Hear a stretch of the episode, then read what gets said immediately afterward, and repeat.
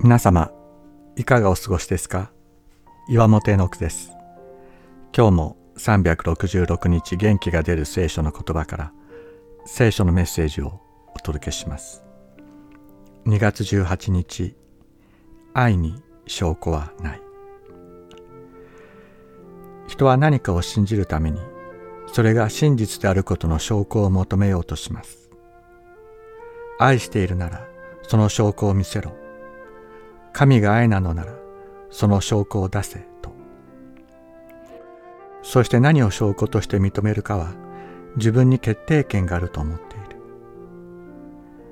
イエス様が圧倒的な天の力で癒しの技を行い悪霊を制しているのを見てもパリサイ人たちはそれをイエス様がイスラエルの救い主であることの証拠とは認めませんでした。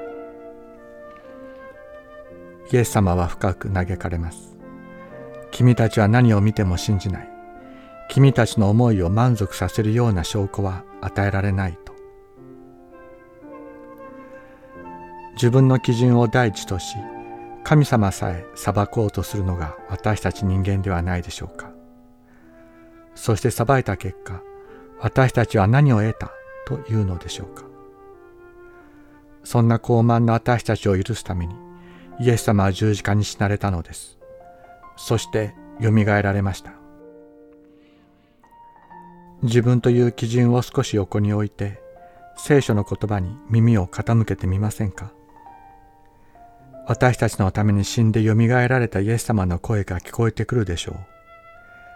愛の証拠ではなく、愛の実態が私たちを救い、生かすのです。パリサイ人たちがやってきて、イエスに議論を仕掛け、天からの印を求めた。イエスを試そうとしたのである。イエスは心の中で深く探索して、こう言われた。なぜ今の時代は印を求めるのか。誠にあなた方に告げます。今の時代には印は絶対に与えられません。マルコの福音書8章11から12節